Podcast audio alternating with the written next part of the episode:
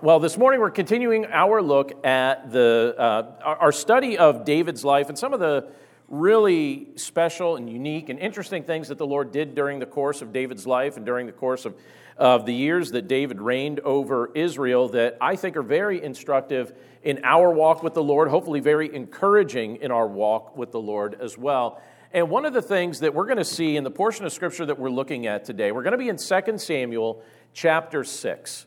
And as we look at this scripture, you're going to see an example here of what it looks like not to be too dignified. And what I mean by that is this I think a lot of times, sometimes we, we, we go through life thinking that we have to convey some sort of an appearance or some sort of demeanor or, or something of that nature. And at times, we can actually hold back from expressing what the Lord wants us to express or conveying even some of the emotion that the Lord would like us to express and that He gives us the liberty to express. And so, what we're going to talk about as we look at this uh, chapter together is this idea of never being too dignified to seek the Lord's presence. And so, if you would take your Bibles and turn with me to 2 Samuel 6. I'm going to start off by reading the, the first 11 verses, and then we're going to revisit other portions of this chapter this morning. But let's start with the first 11. It says this David again gathered all the chosen men of Israel, 30,000. And David arose and went with all the people who were with him from Baal Judah to bring up from there the ark of God, which is called by the name of the Lord of hosts, who sits enthroned on the cherubim. And they carried the ark of God on a new cart and brought it out of the house of Abinadab, which was on the hill. And Uzzah and Ahio, the sons of Abinadab, were driving the new cart with the ark of God, and Ahio went before the ark. And David and all the house of Israel were celebrating before the Lord with songs and lyres and harps and tambourines and castanets and cymbals. And when they came to the threshing floor of Nacon, Uzzah put out his hand to the ark of God and took hold of it for the oxen stumbled. And the anger of the Lord was kindled against Uzzah, and God struck him down there because of his error, and he died there beside the ark of God. And David was angry because the Lord had broken out against Uzzah, and that place is called Perez Uzzah to this day. And David was afraid of the Lord that day. And he said, How can the ark of the Lord come to me? So David was not willing to take the ark of the Lord into the city of David, but David took it aside to the house of Obed Edom the Gittite. The ark of the Lord remained in the house of Obed Edom the Gittite three months. And the Lord blessed Obed Edom and all his household. Let's pray. Lord, thank you so much for your word and for the things that you show us in the portion of Scripture that we just read and the things that you will show us in the additional Scriptures that we look at together this morning. Lord, we pray that as we go about our lives, we pray that we would be men and women who honestly desire to live in the midst of your presence. We see that that was on the heart of David. That was certainly something he was concerned with, and that's certainly something you want us to be concerned with as well. So, Lord, we pray that we would learn more about what that looks like as we look at this passage together. And we pray that you'd speak to our hearts and our minds through the power of your Holy Spirit. And we pray this all in Jesus' name. Amen. Now, I may have shared this story before, uh, and I, I think sometimes, you know, when, I, when I'm going through some of the examples in my life, sometimes I think, if I shared this before? And I'm at the season of life where I think I've shared everything that I've shared before, maybe four times, maybe five times. Um, but every time I think it's the first time I've shared it. But then I was thinking, well, maybe I've shared this before. So if I have, just bear with me because I think illustrate, it illustrates something here in the portion of Scripture that we're looking at today I think is useful. But I'll tell you, one of the, the stranger moments of my life occurred when I was mowing the lawn soon after becoming a pastor. I was in my early 20s at the time, and it was a very hot summer day. And I remember stepping outside to do some yard work at the time, we did not own a home of our own, but the church that I served had a parsonage with a small yard, and it was right next to the church building. In fact, it was actually connected to the church building. So there was an office between the church and the house that connected both buildings, and for several years, that's where my family lived. The church and the parsonage were on one of the busier streets in town which is great in some respects. I remember in some respects thinking, like, this is actually very practical. And then it was not so great in other respects. So I liked the fact that it was there because it was helpful for the church, that its building was highly visible, that people didn't find it difficult to find. But it wasn't always ideal for me personally because my already public life was being made even more public by the constant traffic that was going by the building. And whenever I would work outside, so if I was working to shovel snow, or if I was working in the yard, whatever was going on, people would politely beep and wave. Now, I'm a social person, so I actually enjoyed that. And I just got used to the fact that, you know, even before I tried to figure out who it was, I, the whole time I was out there, I was waving, waving to people. Like it was just, you know, every few moments I'd hear a beep, I'd be like, hey, and then I'd look to see who it was. I'd just wave and wave and wave. But some people didn't beep. They just stared and observed whatever I was doing.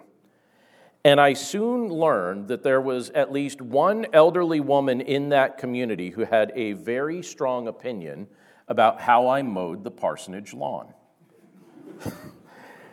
now, she didn't, she didn't care about the path of the mower. She didn't care about like whether I was leaving stripes in the lawn or anything like that. It was a very small lawn. She didn't care about the blade height either right? The things you would think, obviously, those must be the things that she would care about, right? Her big concern was the clothing that I would wear while I was mowing. That was her big concern. And I'll never forget the day when she confronted me. It was just a few days after that mowing, and she said, I saw you mowing the other day. And then she paused, like there was more to it, and I'm like, and she goes, In shorts. and I, I remember being like, is there more to this? I'm like, it's July. Like, what did you want me to wear? Like, scuba outfit? Or like, I'm like, what is, what is she getting at? She's like, in shorts. And I discovered she was not pleased. Like, this wasn't a joke. She legit was not pleased. Apparently, in her mind, this was not a dignified manner for a pastor to dress. And I soon learned that there was a time decades earlier, I asked people about it. I was like, why would she think that way? Like, what's so odd about this? And I found out there was a time some decades earlier when some of the local clergy in that community would literally wear suits and formal clothing when they were working outside. And I was like, so they really did that? And they were like, yeah, they used to do that. And I was like, oh, so that I guess this must stand out as a little different. Now, in my opinion, there is a time when formal attire is appropriate, certainly. I think there are other times when it isn't quite as necessary. And admittedly, I think we'd all probably admit that that's probably a little bit subjective. We all probably have opinions about that one way or another. I think in the end, what matters most is our heart before the Lord. It matters more than outward appearances, it matters more than formalities.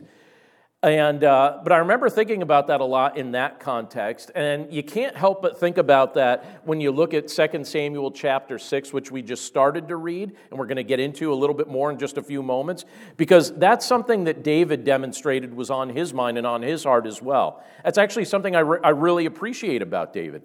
Scripture lets us see glimpses into his life that, that reveal that he had a heart for the things that mattered to God.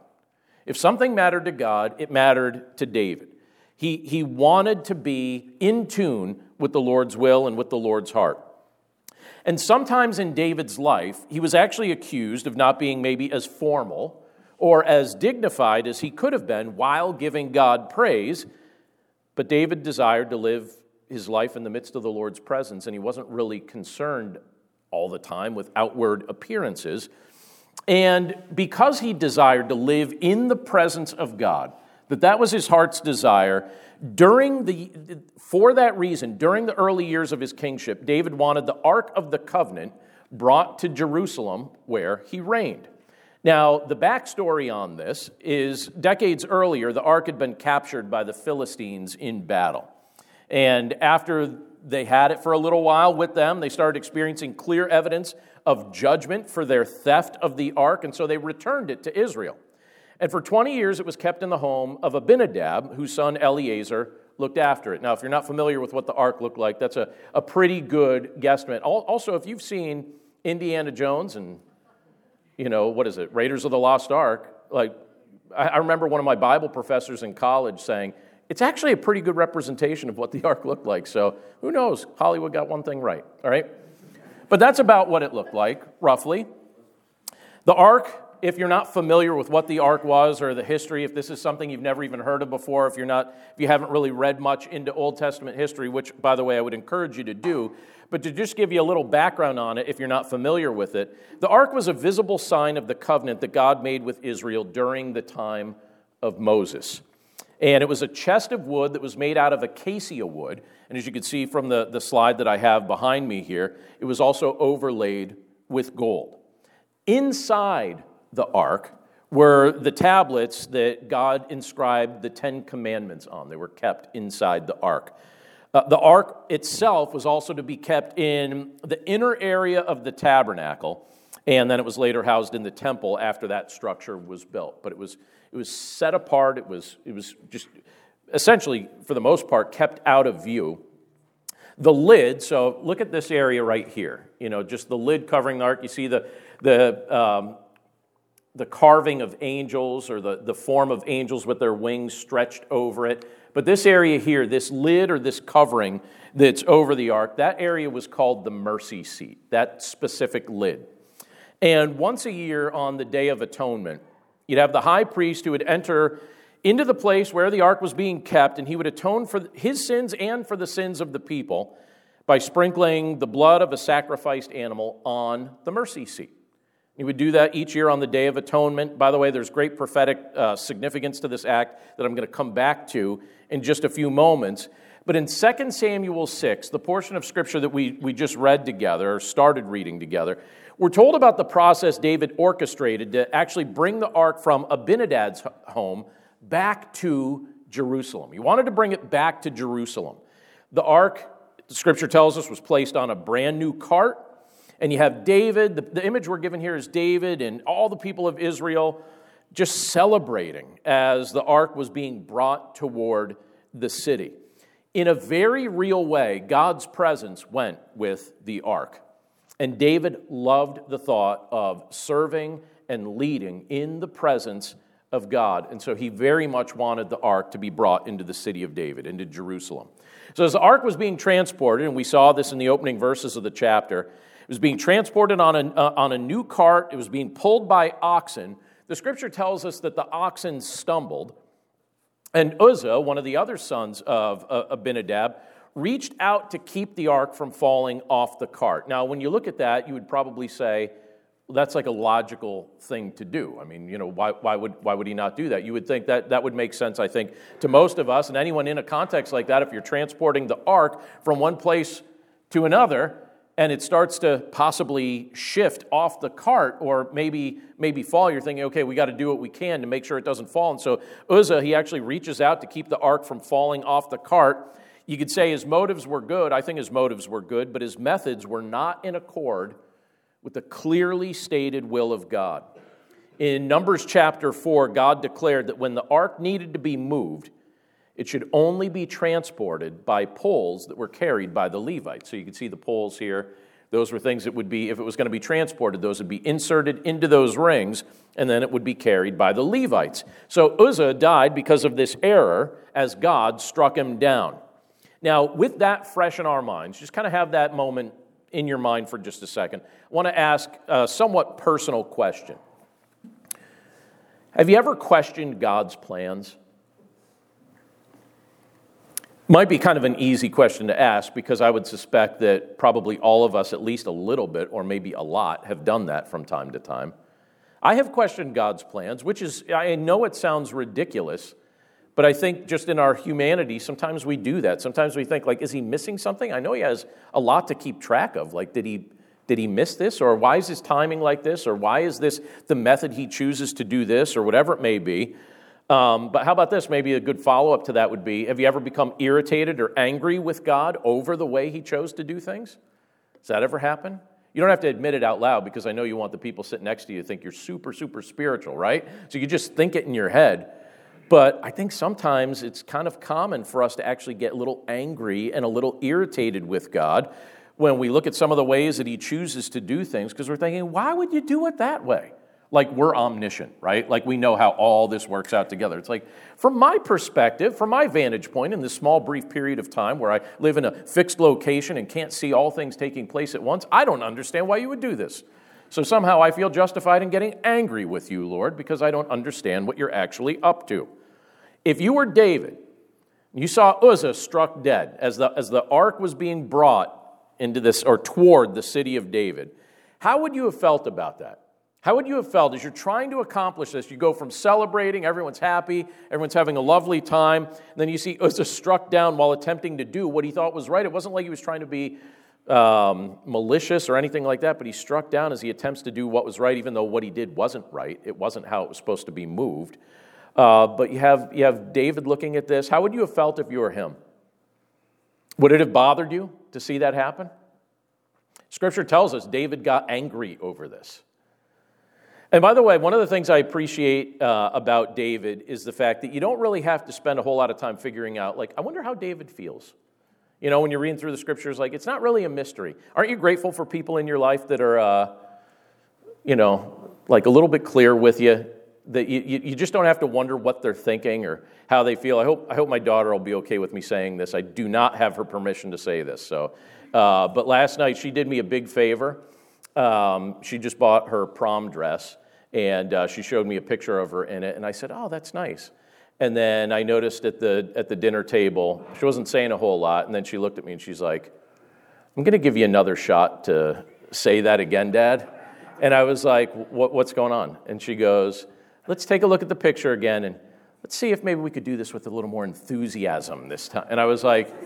I was like, what did I say? And, I, and Andrea was like, no, you were kind of distracted. I was like, oh, uh, all right, let's do it again. I was like, that looks awesome. That looks awesome. And then I literally looked at Julia and I was like, honestly, you're one of my favorite people on this earth. And that's the honest truth. She truly is. I was like, wouldn't life just be easier if everybody could just shoot straight with you like that? Like, I was expecting more enthusiasm, Dad. Let's, let's get that pumped up a little bit, right? And I was like, why are you like the way you are? And why do I love it so much? Like, I, I meant that with all my heart. I was like, that was such a favor. I wish people would just in life in general do that. And you look at scripture here and you see David's reaction to all of this, and it tells us he got angry.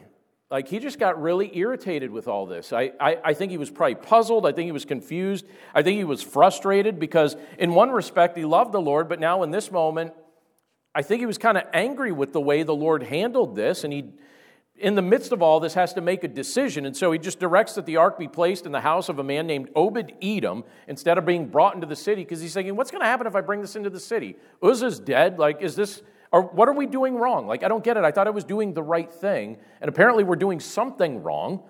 And um, I don't know what David thought was going to happen to Obed Edom when the ark was being brought into his house.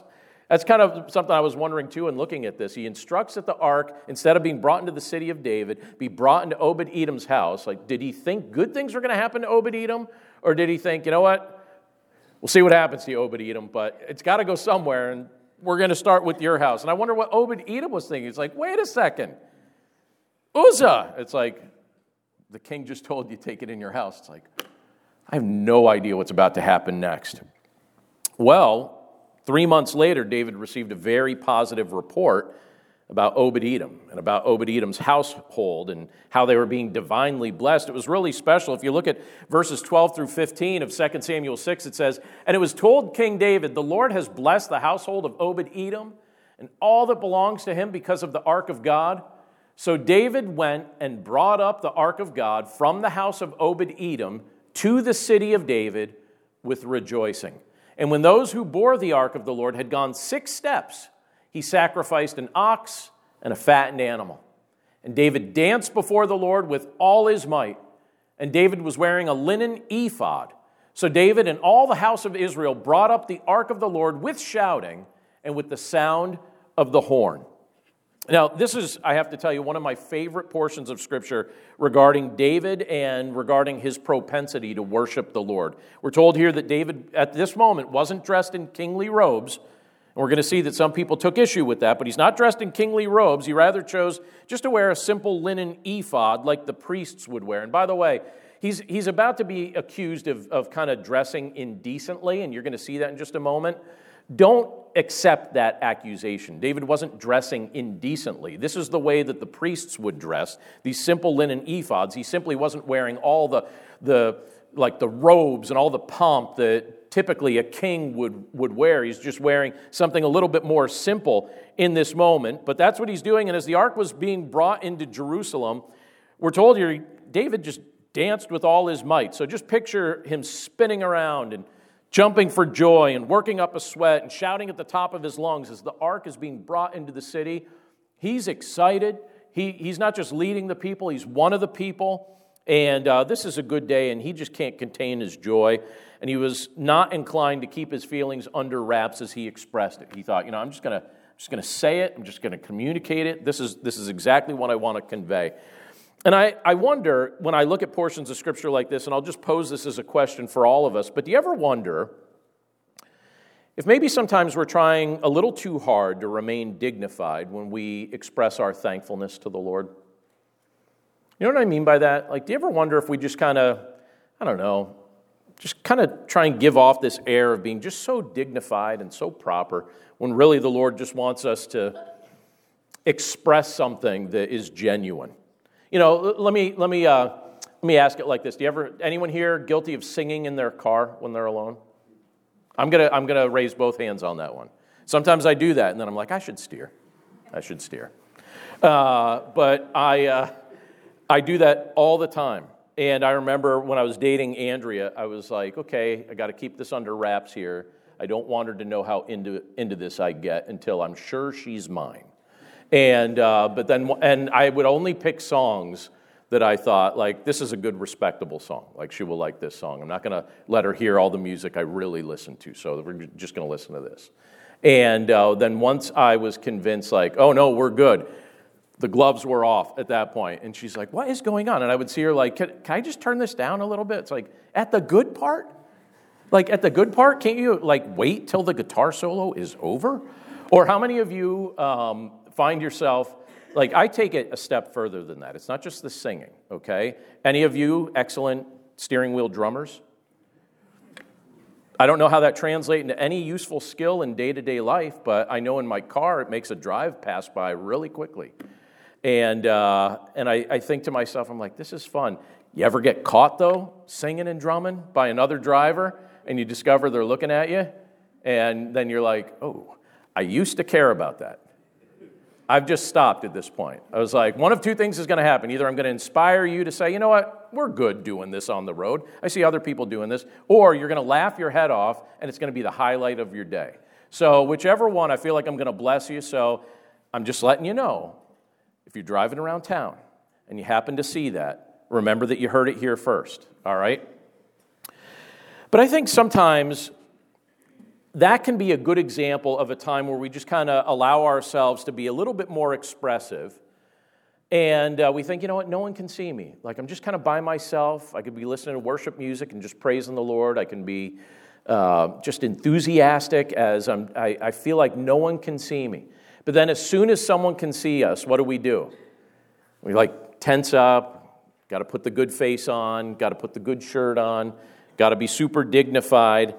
Sometimes I wonder if we just fight allowing our, our, ourselves to express something that touches our heart because it's not as dignified as when something touches our head. When something touches my head, it's very easy for me to convey that in a dignified manner. But when something touches my heart, sometimes it feels a little less dignified. It doesn't have as much structure sometimes. And I look at that and I think, you know, do we, do we fight that? I think I fight that sometimes. Maybe you fight that as well. But then I look at David here. And I see David having a wonderful time worshiping the Lord as the ark was being brought into his city. And he celebrated enthusiastically, he celebrated the reality of God's presence being right there with them and being right there with the people that he led. But of course, not everybody shared in this joy, right? Not everybody's going to share in this. David had multiple wives at the time, one of which was a woman named Michal. Michal was the daughter of Saul. And she actually seemed disgusted with David's dancing and with David's exuberance. Uh, I think it was all too undignified or all too improper for her snooty and her pretentious tastes. And when you look at verses 20 through 23, it says this, and David returned. So again, he's in a good mood. He's blessing the households of Israel. He's giving them food. He's doing all these nice things. And then he returns to bless his own household. And look at what he's greeted with when he comes home. It says, And David returned to bless his household, but Michal, the daughter of Saul, came out to meet David and said, Now hear her tone as she says this. How the king of Israel honored himself today, uncovering himself today before the eyes of his servants, female servants, as one of the vulgar fellows shamelessly uncovers himself. And I can imagine, I'm just going to pause there for a second. Can you just imagine how deflating that moment would have been? I could just see him uh, in some respects just being like, in verse 21, it says, And David said to Michal, It was before the Lord who chose me above your father and above all his house to appoint me as prince over Israel, the people of the Lord, and I will celebrate before the Lord. And then he says, I will make myself yet more contemptible than this, and I will be abased in your eyes. But by the female servants of whom you have spoken, by them I shall be held in honor. And then it says, And Michal, the daughter of Saul, had no child to the day of her death. It's a very interesting portion of Scripture. And instead of, instead of joining David in this moment, instead of sharing David's joy, we're, we're basically told here that Michal mocked it.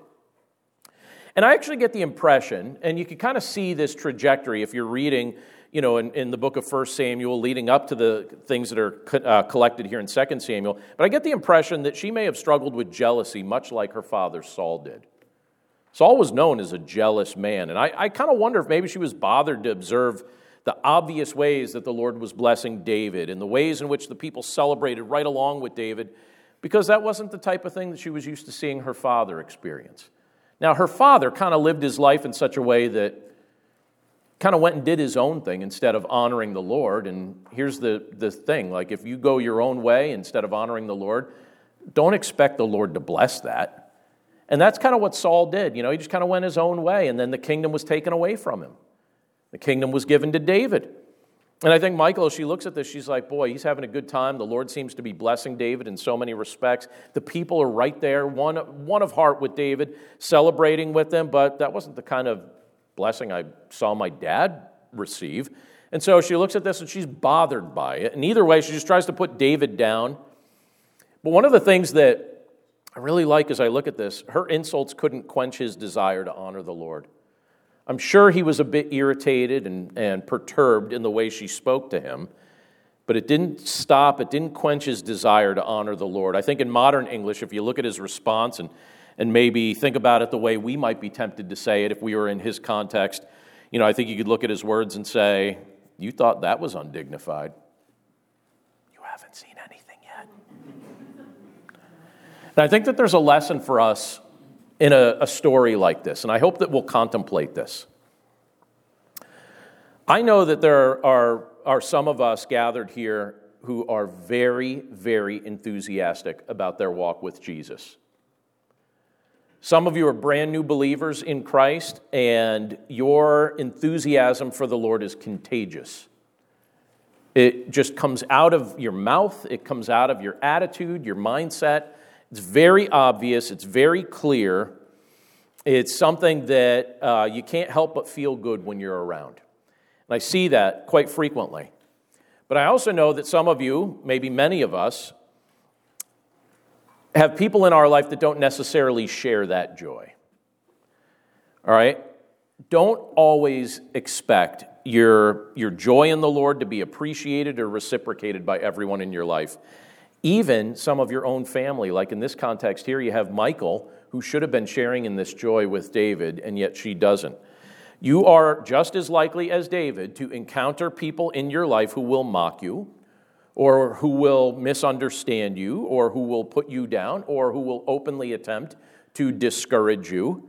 I would encourage you don't let their harsh and hurtful words rob you of what Jesus has blessed you with. There are some people, even professing believers sometimes, I think that they think it's their mission in this world to be the critic of everything. You know, there's, there's a, a few things locally that have been making the news, and I won't go into the details of those things. Um, but it's like, I, there's some people I know that I think, uh, like, oh, is it just your goal to just criticize everything? Like you're the all knowing sage that has opinions about everything that we should all just bow to?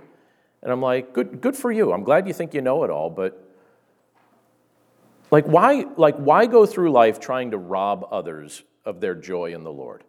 Why go through life trying to put people down all the time? Like, isn't life hard enough? Like, why do you have to do that? And sometimes I even see believers try to do these things, and, and you look at that and you think, You know what? Don't let the harsh or hurtful words of others rob you of your joy in the Lord. And don't be surprised when you experience it. It's part of the it's just part of life. You're going to experience that from time to time. But if you're enthusiastic about the Lord's ways, trust me, that's contagious and that's something that's rubbing off on other people around you. And praise God that it's so noticeable that someone feels the need to critique it. You made it noticeable. Your faith is not a secret. Congratulations. Those who have a faith that isn't a secret will encounter people who have opinions about it, right? Now, let me show the ark again here. Um, I mentioned a few de- details about the ark and its covering a little bit earlier. The covering, again, this area here, referred to as the mercy seat. You ever considered that the mercy seat was foreshadowing something? Ever thought about that, or do you think it's just like a lid on a box? It's just a lid on a box, or is it supposed to foreshadow something a little bit deeper? During the days of David, when these things were being written about, there was one place where the sins of the people could be atoned. It was at the mercy seat, that lid, that covering for the ark. It was there at the mercy seat that the sacrificial blood was shed and the wrath of God against the sin of man was appeased. The mercy seat, that lid on the Ark of the Covenant, it foreshadowed the atoning death of Jesus Christ on the cross. The blood of animals being sprinkled on that lid, the lid of that wooden chest, it was a precursor of the blood of Christ being shed on our behalf on a wooden cross. In the era in which we live, we have the privilege to live in right now. The cross is the one place where our sin can be atoned for for good. No further sacrifice needs to be made. No additional blood needs to be shed. It was a foreshadowing of what Jesus would ultimately accomplish on our behalf when his blood was shed for us. So when you read about these Old Testament scriptures that are giving us a picture of the mercy seat and then, and then the, you know, this covering, right? Key word, covering, over the ark. And you have the high priest once a year shedding the blood of animals on the mercy seat, atoning for his sin, atoning for the, the sins of the people of Israel. Always be asking yourself, how is this trying to point me to Jesus? It's giving you a picture of something that Christ was ultimately going to accomplish on our behalf at the cross. And again, no further sacrifice needs to be made, no additional blood needs to be shed. And like the mercy seat over the Ark of the Covenant, Jesus Christ, the perfect Son of God, is our covering. Your sins are covered because of Jesus Christ, because of what he's done on our behalf. If you trust in Jesus Christ, your sins have been covered through his shed blood. Look at what scripture tells us. Gives us some clarification on this. When you look at what Jesus said in Matthew chapter 26, 28, he, he alludes to this when he says, For this is my for this is my blood of the covenant, which is poured out for many for the forgiveness of sins. It's like interesting. Now, in the context in which he's speaking this, they're used to the blood being uh, sprinkled over the Ark of the Covenant. And here he's saying, No, this is my blood of the covenant, which is poured out for many for the forgiveness of sins. Then in 1 Peter 1 2, you have Peter saying it this way according to the foreknowledge of God the Father in the sanctification of the Spirit, for obedience to Jesus Christ, and for sprinkling with His blood. May grace and peace be multiplied to you. One other scripture I want us to notice. This is in Romans chapter 4, verses 6 through 8. And there you have the Apostle Paul quoting from the Psalms when he says this. He says, Just as David also speaks of the blessings of the one to whom God counts righteousness apart from works, he says, Blessed are those whose lawless deeds are forgiven and whose sins are covered. Blessed is the man against whom the Lord will not count his sin. Again, blessed are those whose lawless deeds are forgiven and whose sins are covered. Where was that blood sprinkled in the days of the Ark of the Covenant? Sprinkled on the covering, sprinkled on the covering, the lid, the mercy seat that was over the ark. And you look at what Jesus Christ has done for us, He's shown us mercy. He is the place we go to obtain mercy. He is the person to which we go to obtain mercy from. And in Christ, our lawless deeds are forgiven, and in Christ, our sins are covered. That language is being used in a purposeful way. It all ties back to the illustrations that the Lord gave us earlier. So, as we finish up, let me just ask this How joyful are you at the thought of receiving the mercy of God through the atoning sacrifice Jesus Christ made on your behalf? How joyful are you over that? Does that foster joy within your heart? How joyful are you at the realization that the blood of Christ was sufficient to cover your sins? That he covers for you, that your sins are covered. Is that something you find easy to contain and kind of stuff down? Or would you be willing to risk a little indignity in this world's eyes as you express your gratitude? Again, when I look at David, when I look at his example, when I look at his life, I see a guy who cared most about what his response to the Lord was. He cared most about his relationship with the Lord. He, he wasn't somebody who was caught up in living his life to somehow satisfy the appearances of man. He cared about what his walk with the Lord looked like. And he cared about having a heart that was right with the Lord. Well, through Jesus Christ, your heart can be made right with the Lord. Through Jesus Christ, your sin can be cleansed. Through Jesus Christ, your sin can be covered. I don't know what you wrestle with. I don't know what, what you beat yourself up about. I don't know what exists in your past that you wish wasn't there. But no matter what it is, the sacrifice that Christ paid or the, that he made on the cross on your behalf and on my behalf was sufficient to cover it. And he offers that forgiveness to you and to me.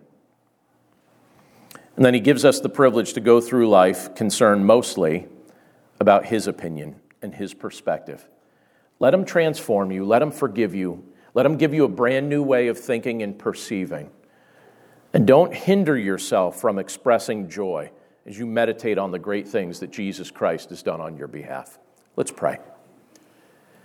Lord, thank you so much for the privilege that it is to be able to look at a portion of Scripture like this as we see David just rejoicing over your presence and rejoicing over the privilege that he had to know you and to walk with you. Lord, it's exciting to see this. It's also very instructive to be able to see the critique and the analysis that he received from those who are a little more dignified, from those who, who seem to have a little bit more. Uh, little more social awareness or just a, a, a little bit more of a uh, particular personality. Lord, help us to realize that, that the simple childlike faith that you inspire us to have is not the type of thing that's going to be received well in certain contexts, but it's something you receive well. And so, Lord, we pray that we would trust you. We pray that we would walk with you. We pray that we would rejoice as we observe the long, uh, just the long stretch of, of your work throughout the course of human history to ultimately draw people unto yourself. Thank you, Lord, for the imagery that we see in the Ark of the Covenant. Thank you for what your Son, Jesus Christ, accomplished on our behalf, dying for us on the cross, then rising again on the third day. Thank you, Lord, for your love. Thank you for your presence with us right here and now. And just as David rejoiced in your presence, we pray that we would rejoice in your presence as well. Lord, we commit ourselves to you. We thank you, Lord, for your love. We pray that we would rejoice in the forgiveness that you offer and that we would walk with you daily. We ask this all in Jesus' name. Amen.